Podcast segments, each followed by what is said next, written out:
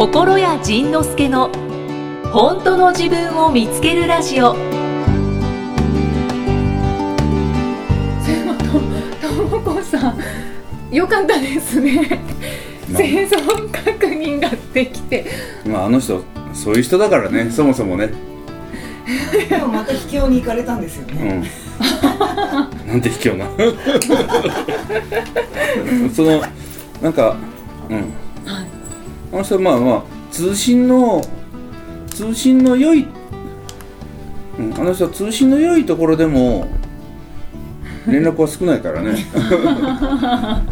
でも通信の良いところでも連絡が少ない人がはい。通信が悪いとさらに少ないよね。だからもう完全行方不明状態よね。そうですよね。まあまあそれはそれでもうなんか僕はもうこの67年ですっかりもう慣れたからなんともないよねなな慣れたからなんともないけど一応一応心配してみようかなとちょっと思ったのね。一週もう1週間だし。そうですよね。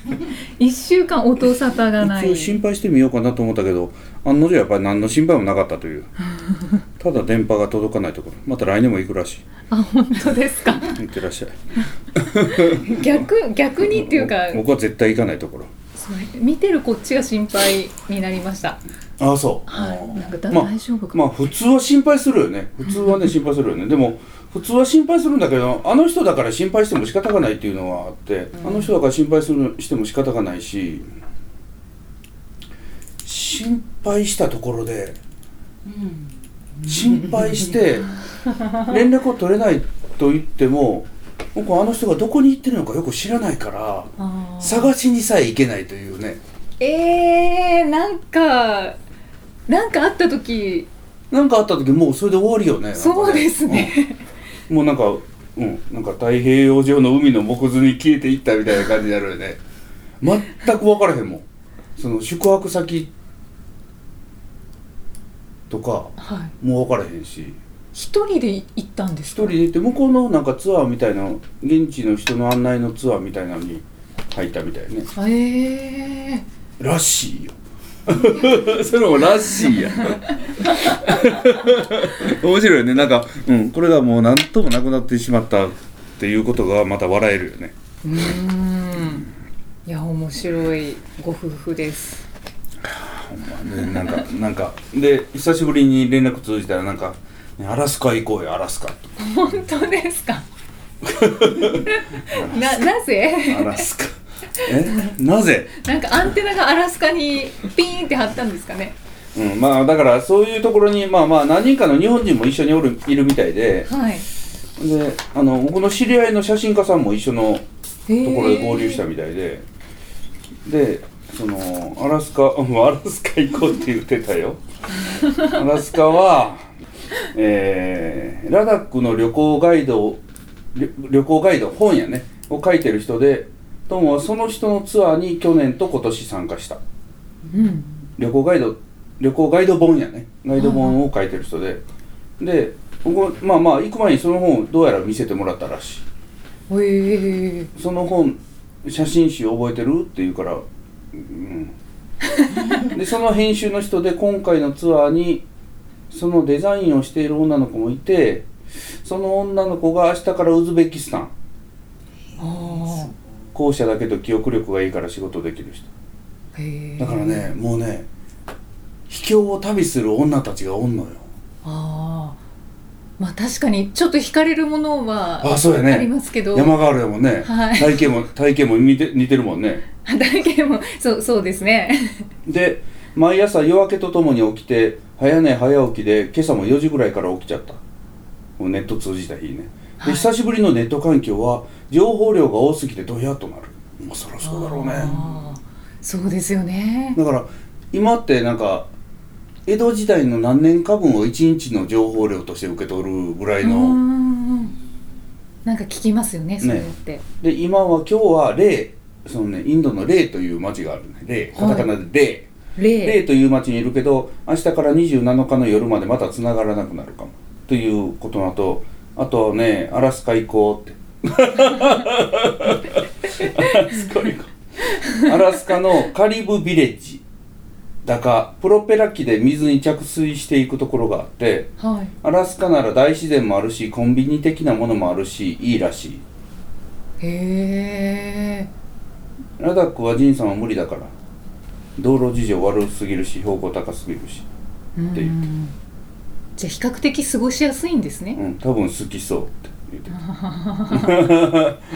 たともこさんの愛だ。その前にカナダカナダに今年はスキーに行かなあかんって言ってたんやけど、あそうですね。えじゃあカナダどうすんのって聞いたらカナダは日程合えば行くかな。あじゃあもうアラスカだ。もう気持ちはアラスカや。そうですね。隣やけどね、うんアラスカやでじゃあもう行くしかない。あと2月か3月か4月にタイタイも行くかも。へえ知り合いのタイ人のファームにななこっちで世話になってるなんとか先生っていう人がいてその先生の知り合いのタイ人のファームに行くかも。うん はい。アラスカいつにする？いつにする？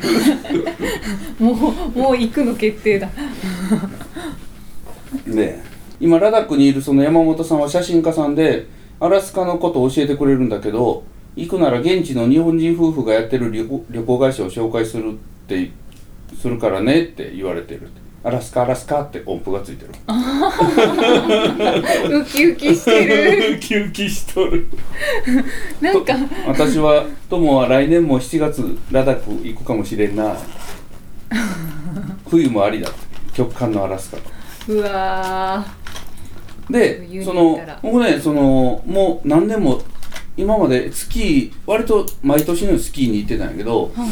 このとも子さんと知り合ってからスキーって行ってないのね。もう十,、え十数年。でなんでってなんでかっていうとスキー行こうって言ったら寒いから嫌だって言われたのね。はいはい。アラスカはいいんだ。そうやね。そのその謎が出るやん。アラスカいいんだと思って。でえ寒いのあかんのちゃうんか？って言ったら防寒対策のない寒いのがダメなだけ。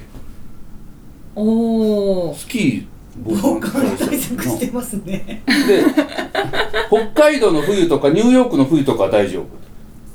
で,、はい。でよく聞いていくとスキーは日本のスキー場でいい思い出がないんだよね。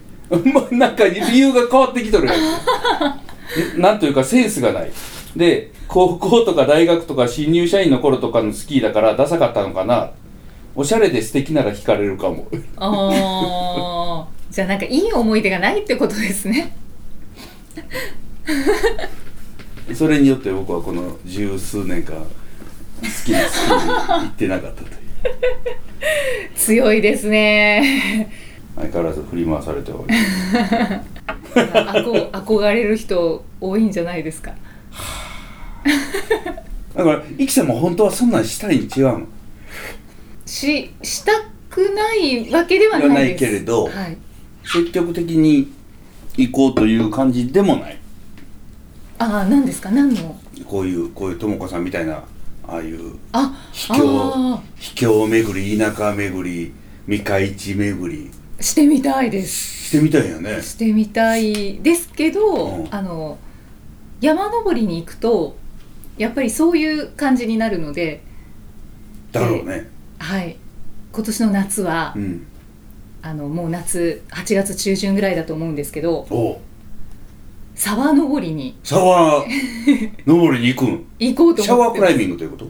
シャワークライミングって言うんですか？わかんないんですけど。み水が流れてくるとこそのまま登っていくやつ？じゃなくて？もう多分あるかもしれないです。さだからそれその滝を登るのが目的ではなくて、はい。そのその水が流れてるところにす沿って沿って登っていくわね。そうですそうです。どこの山登るの？えっとどこだったっけ？登山コミュニティでこう計画されている沢登りイベントっていうのを見つけたのであこの日行けると思ってちょっと山とかはちゃんと確認してないんですけど沢登りって書いてたからもうこれに行こうと思って。あらー。はい。ちゃんとやってるね。やってますか？いやもう本当やりたいことやろうと思って。出雲から火がついた。かもしれないですね。そうですね。そうやんね。やりたい。そうやね。はい。なんか前もなんかお金がないんで都会行かないか悩んでますっていう人が来てたのね、ああはい、うん。その人にはそのイキさんのこの回のポッドキャスト聞いてごらんっていうふうに送ったんやけどお金で悩んでたもんね、イキさんもね。悩んでました国会会か理由理由はお金やったもんね。そうですねなんかあんまり大きい声で言われると恥ずかしいんですけど 今となればねそう。そんなにお金なかったのみたいな感じに聞こえちゃうんですけどでもでもそんなそんなにお金なかったんじゃなくてあったけどないと思ってたよね。そうですねあったけどないと思ってたし、そんなに潤沢にないから、うんそんなことに使っていいんだろうか的なはいね。はいもそう本当に要するに我慢です。我慢すればうん。済む話って思ってたので。我慢すれば済む話ね。いやでもそうよね。我慢すれば済む話ってすごい話やね。うん。だってそのそれいかなくても生活できるもんね。そうなんです。ね。はい。我慢さえすればええんやもんね。そうですそうです。でもお金も減らないし。お金も減らないしね。いいことしかないやんね。はいはい。で行ったところでちょっと自分が楽しいだけだし、うん。お金散財もするだろうしなんかキャー可愛いってなんか買うだろうし。買うしお土産も買うだろうし。ね。はい。でそれだからといってそれでがそのげ自分の芸の肥やしになるかは別になるわけでもなく なんかそれで行ったことで資格が取れるかって別に取れるわけでもなく、まあまあそうですね。直接的にはそうですよね。ね、それをやったからってこうそれが仕事につながるわけでなく、はいはい。何のメリットもうん実実利実益がないもんね。確かにそうですね。ね。ただ時間とお金を浪費してただただ楽しいだけというこの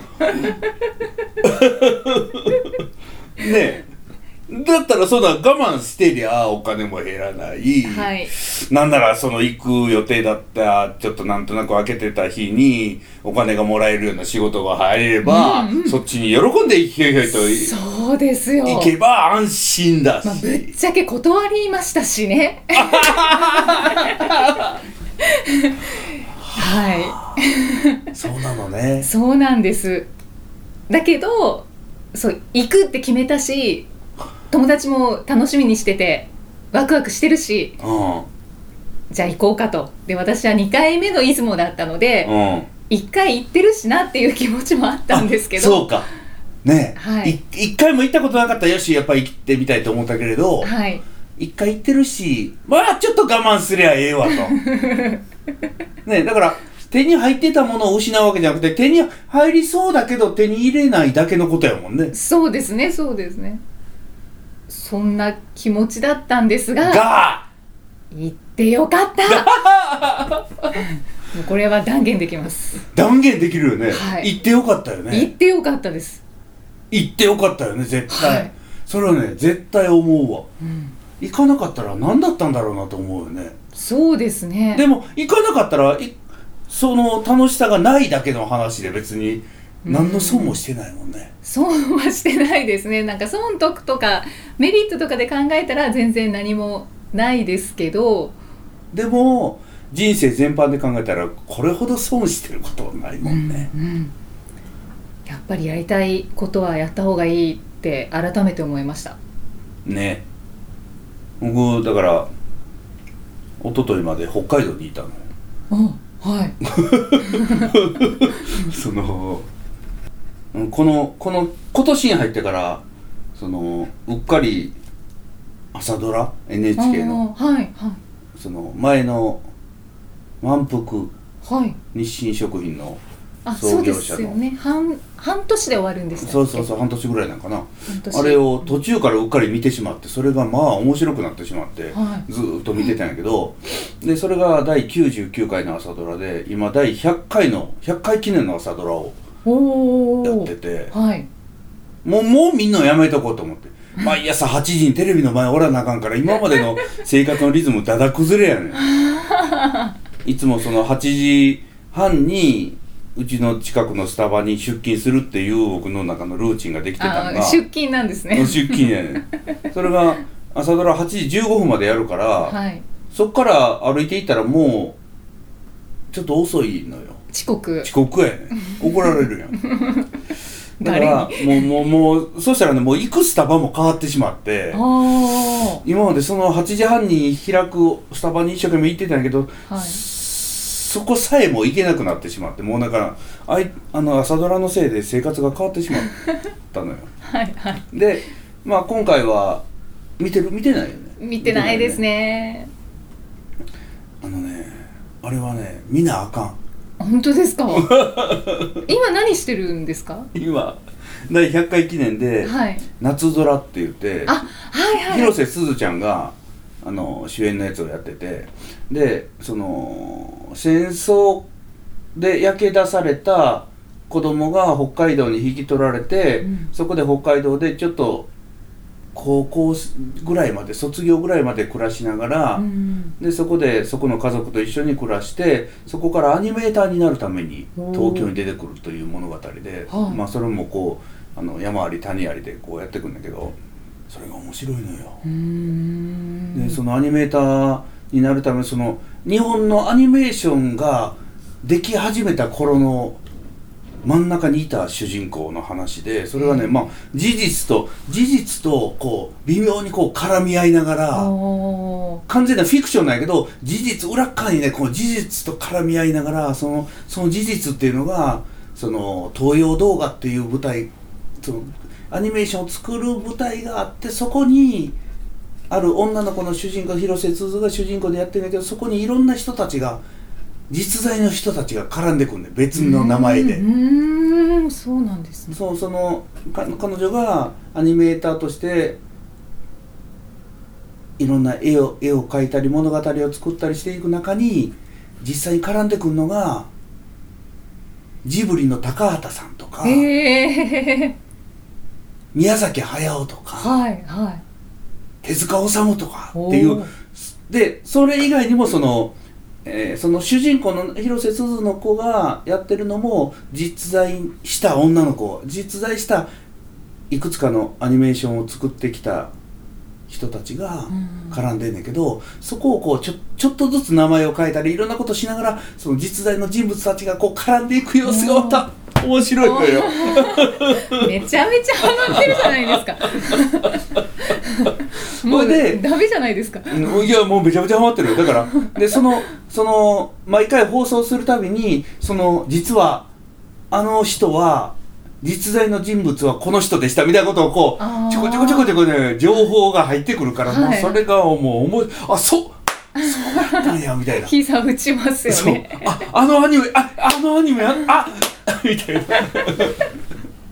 あ本当ですか？なんか朝ドラって面白いんですね。面白い。びっくりした。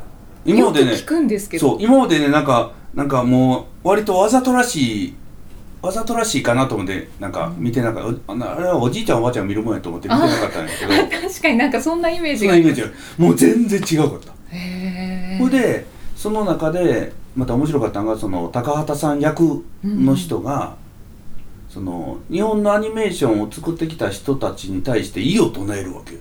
ほその日本のアニメーションを作ってきた人たちってまあ、ディズニーが先にアニメーションがあってそんなのを見て、日本でもアニメを作ろうというふうにやってきたんやけどその作ってきた人たちはアニメーションアニメっていうのは子供たちが見るもんだ。ううんうんうんうん。だから子供たちに分かりやすくわーってびっくりしたりキャーって言ったりっていうその動きを動きとかセリフとかっていうのをやってきたんやけれど、それに対してその高畑さん役の人がこれでいいんでしょうかという疑問を投げかけるわけよ。おその子供をバカにしすぎてませんかと。はで子供だっていろんなことを感じるし。だからでアニメーションは子供だけが見るもんなんでしょうかとということでジブリのやつなんかもう大人がもう夢中になって見るわけいやんか、うんうんそうですね。だからそういうふうにしてやっぱり一人の天才とかいろんな人たちが爆発的に歴史をキュッキュッキュッとこう徐々に変わってきたんだけどやっぱり、ね、そういうそういうなんか革新的な人たちがキュッとこう、その時代の軸を進路変更してきたんだなっていうのがすごすごくそこで分かるわけ。で。でその中の人たちはこう丁寧に1秒間に十何コマのアニメーションあこの原画をザーッといっぱい描いて、うんそれがこう滑らかなアニメーションの動きになるんやけど、うんその頃にテレビアニメというものが生まれてはいそれがその手塚治虫がやってた「鉄腕アトム」だったのね。でもあれは毎週30分放映してたからその細かい動きを出してたら間に合わないしお金もかかるから。これじゃダメということで同じ画面で口だけが動くとか同同じアニ同じシーンを何度も挟むとかっていうその省エネではい。やってきたはい。歴史があって、はい。あそんなんもあそう言われてみればそうだなと。でそれを見ながらその主人公の人たちはこれをアニメと認めていいんだろうか？みたいな今度また話になってきて みたいなそういうそのアニメの黎明期の話がすっごい面白いの。面白そうですね、うん、でその頃またその海外のドラマとかっていうのが入ってきててでそれに対して声優さんが声を入れるはいとかっていうのもそういう場面もあったりしてうん。で今度子供の声を男の子の声を男の子が吹き替えするんじゃなくて男の子の声を女の人が吹き替えするっていうのもどうやらその頃にあったみたいな話で、うん。だからそういうのがいっぱい絡んできてるところに京都アニメーションの事件が。はい。もうびっくりしたよね。このタイミングです。そこ来るんかやめてって思ったもんね、うん。しかも京都やった。びっくりした。ですよね。だからその朝ドラの中でそのアニメーターっていうそのその1秒間に12枚まあ10ざくっと12枚ををちょっとずつ動かしながら1秒分を12回かけて絵を描いて いく人たちがたっぷりおるわけ。だから作画というキャラクターとか物語の軸を作っていく人とそれを動かしていく人たちがいて、うんうん。うんそしたらこの間あの今大ヒットにまたなってる「天気の子」っていはいう新海誠。うん監督。あの人の映画を見に行ったりだからもう一個「怪獣の子供。海の獣のアザラシの。はいはい。アザラシじゃないわ。えっとジュゴ。ンジジュゴ。ンジュゴン。まあそれは原作あるお話なんやけどそのジュゴンに育てられた男の子2人の物語でそういうのを2つ続けてみたのね、うん。そしたらやっぱりその最後のエンドロールのところにその動画のところに名前がブワーなってるわけでやっぱりそういうのって女の人が多くてで主婦とかアニメが好きな人たちが集まっててはでその京都アニメーションの事件でやっぱりたくさんの方が亡くなられててああそこでそういう作業をしてた人たちがうん。亡くなったんだな、でアニメの世界って結構ブラックな世界らしくてやっぱり作業が多いから、はい。でも京都アニメーションはその残業をしないような会社だったらしいのね、いそううん、ですね、その労働環境そうきれいに整えてた会社らしくて、ん。でそういうのそういうのをこうリアルタイムで今事件が起きたからなんかねもう何とも言えん気分やったね。そうですよね、うん。だから朝ドラを見てた人たちはもう結構ショックでしたよねショックでうん。もうショックでしかなかったよね。びっくりしたえ途中から見てもうん。面白いですか？もうね途中から見ても絶対に面白い。わかりました。でじゃあ見よその間例えば途中でニューヨーク行ったりしてたわけね僕らね。そしたら見れなかったら NHK オンデマンドって言ってうん。108円払ったら1回分見れんねん。うはい。それをね見てた。もうハマりまくってますね。じゃあ見てみます昨日もゴルフやったから朝早かったからね見られへんかったの。はい。うんそのオンデマンドちょっと今日この収録終わった後見なあかん。見てください。じゃあそれを楽しみに収録してもらって。それでそれを見てたからでそのあの十勝北海道十勝に行ってきた。そうだよ戻ってきましたね。戻ってきてちゃんと自力で戻ってきたよ もう北海道の話全然忘れてましたよ。もうどこかに行ってました。そう。でそのその朝ドラの主人公がち幼少期を過ごしたのが十勝やったわけよ、へえ戦後すぐの十勝やったわけね、はいはい。でそこのあの酪農家の酪農家のおじいちゃんが、まあ、草刈正雄やったんやけど、はい。そこで育てられた夏っていう女の子の物語なんやけど、うん。でその十勝って言えば十勝といえばうん。豚丼。うん？うん。知ってる？十勝の豚丼って。十勝といえばバタあバターね。あまあそうやね、バターとか六花亭とかね。あの辺全部。六六花亭って知ってる？バターサンド。まバターサンド。マルセイバターサンー美味しいのがあるんですか？ド美味しいのは知らないかそうか知らない。ごお知らないかそうなんだ。お知ってますか？皆さん。多分食べたことあると思いますよ。あ本当ですか、あじゃあ名前を知らないのかな、よくでうんよく出てきますもんねお土産とか。よく出てくるよね、えー、よく出会います。よく出会うよね。そうん、よく出会う。まあねち。ょこちょこ追っかけてくるね。あそうなんですね十勝のバターサンド。あはい。今ネットで見ました。見たことあります、いやないでないでないでないでないで。ないのにないのに今今ちょっとなんとなく適当にいい感じに話合わせたよあります。よこれ。あのお土産とかで食べたことあります。あれレーズンが入ってますレーズンがほら食べたことあります。あるか それがそのその物語の中にそのえっと、六花亭のそあの前前身というか、まあ、六花亭という名前では使わないけど雪月という名前で、はい。そういうお菓子を作り始めば十勝のバターを作ったり、うんあ使ったり牛乳を使ったりしたあのお菓子を作るお店。はい。とかまあその豚十勝といえばもう豚丼うんうんうん。とか、まあ、だから全然知らないよね。だからねそっちのそっち方面のことはね。いいのよいいのよいいのよいいのよ。知らないこともあります。もうね僕の中の世界では十勝はねなんかねもうね憧れの地の一つなのよ。えなんでですか？えっともう一つがその銀のさじっていう。銀のさじ。はい。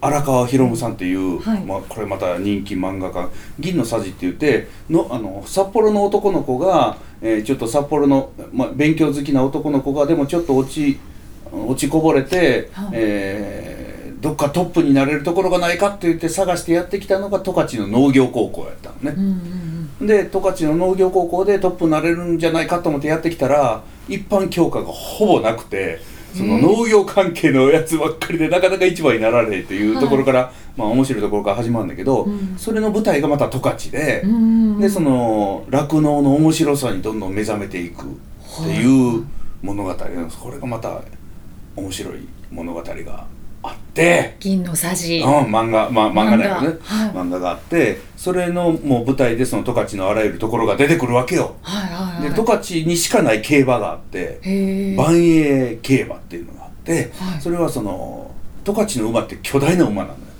だからそのあのいわゆるいわゆるそのあのサラブレッドみたいな犬じゃない馬たちがわーっと回るんじゃなくて、はい。重いソリを引いて山をに2つ越えるというもうねパワーパワー競馬なんだよ。パワー競馬。なんか見たことあるかもしれない。あの足がすごい太い。もうそうもう恐竜みたいな馬。はいはい。そいつらがねその引き馬をしででそのひ馬に乗る人はその馬の上じゃなくてその後ろの反りの上に乗って馬をこうピシッピシながらこうまっすもうコースはまっすぐやねはい。もう 100m か 150m ぐらいのところを駆け抜けるだけなんやけどうんそれがまたものすごいパワーで面白いわけね。そういう競馬がが漫画の中で出てくるから一回見たいなと思って、はい。何年か前に見に行ったらまだ面白かってたまたまやっぱやっぱこれ競馬見るにはただ見るよりかかけてから見た方が面白いと思ってうんかけてみたらまたたまたま勝ったの、お すごい。そうだからもうむちゃむちゃ面白くて。う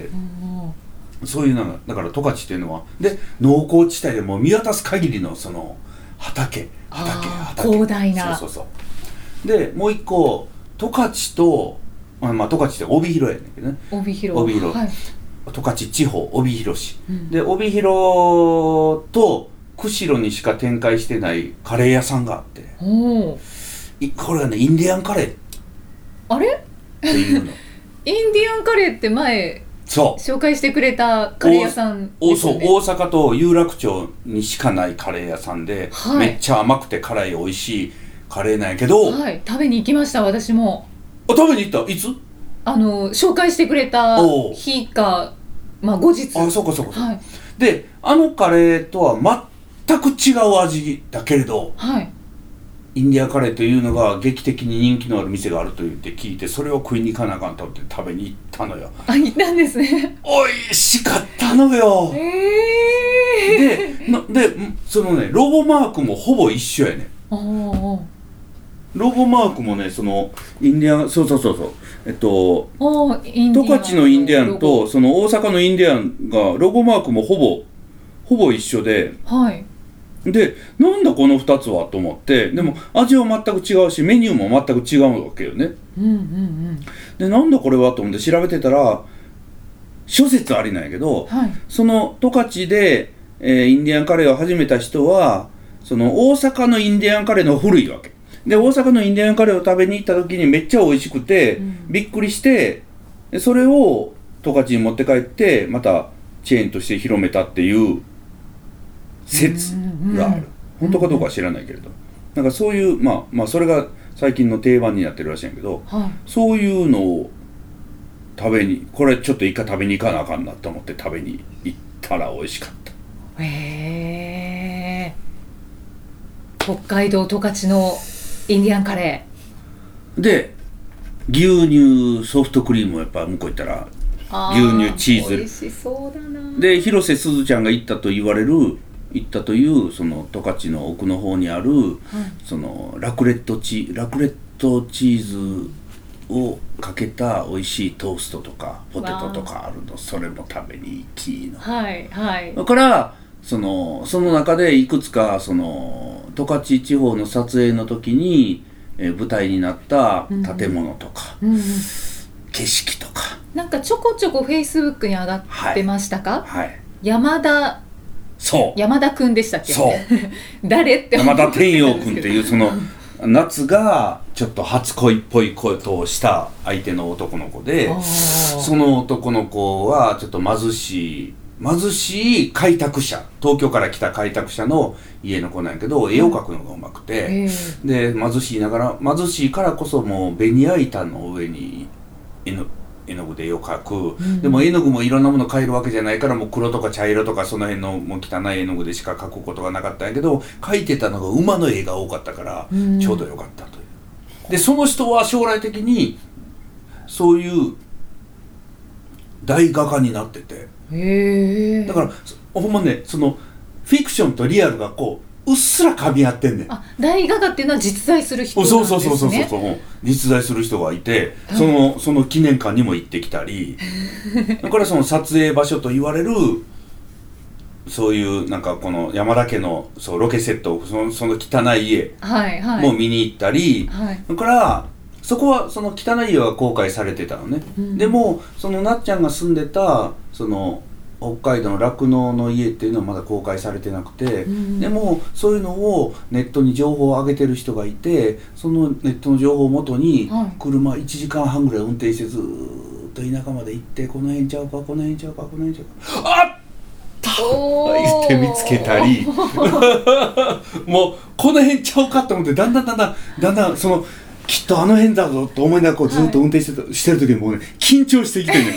もうもし本当にあそこにあのあのちょっと林を抜けた時あそこにもうもう情報会行くとあそこしかない。あそこに行ってほんまにあったらどうしよう。ほんまあったらどうしよう。あったー！言って死にそうになった。そんなに。めっちゃハマってますね。そんなに面白いんですね。面白い。じゃあわわかりました。あの、まあ、さっきも見ますって言いましたけど見ますね。ではい。で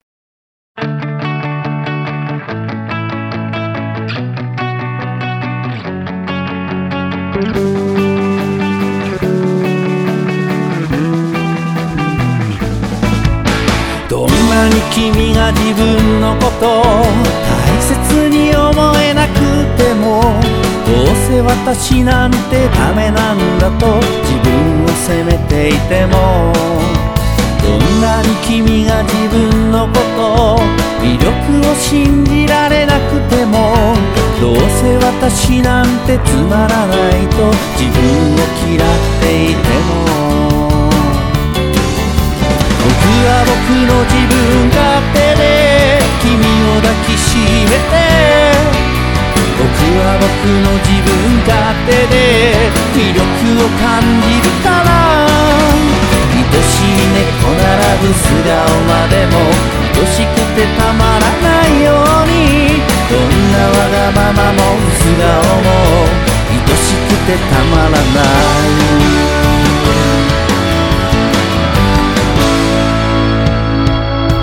どんなに君が誰かのため自分を犠牲に尽くてももらうばかりで返せないと優しさを拒否してもどんなに君が悪夢の中人を信じられなくてもどうせ私の望みなんてと勇気が出せなくても。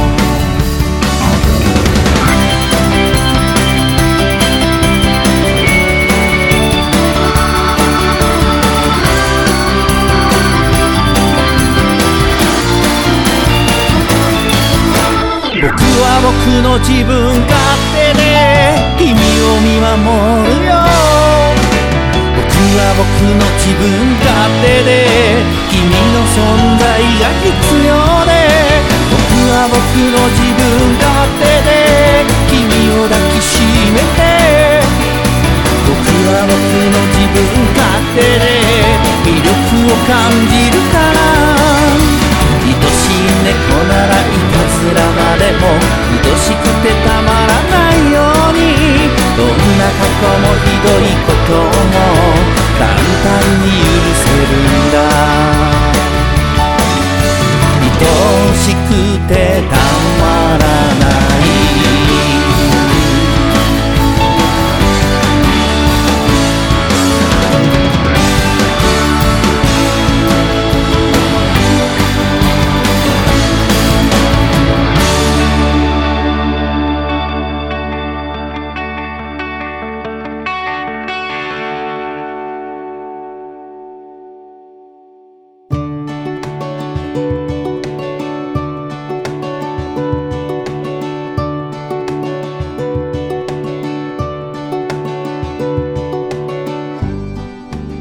回はどんな気づきのお話が出てくるのかお楽しみに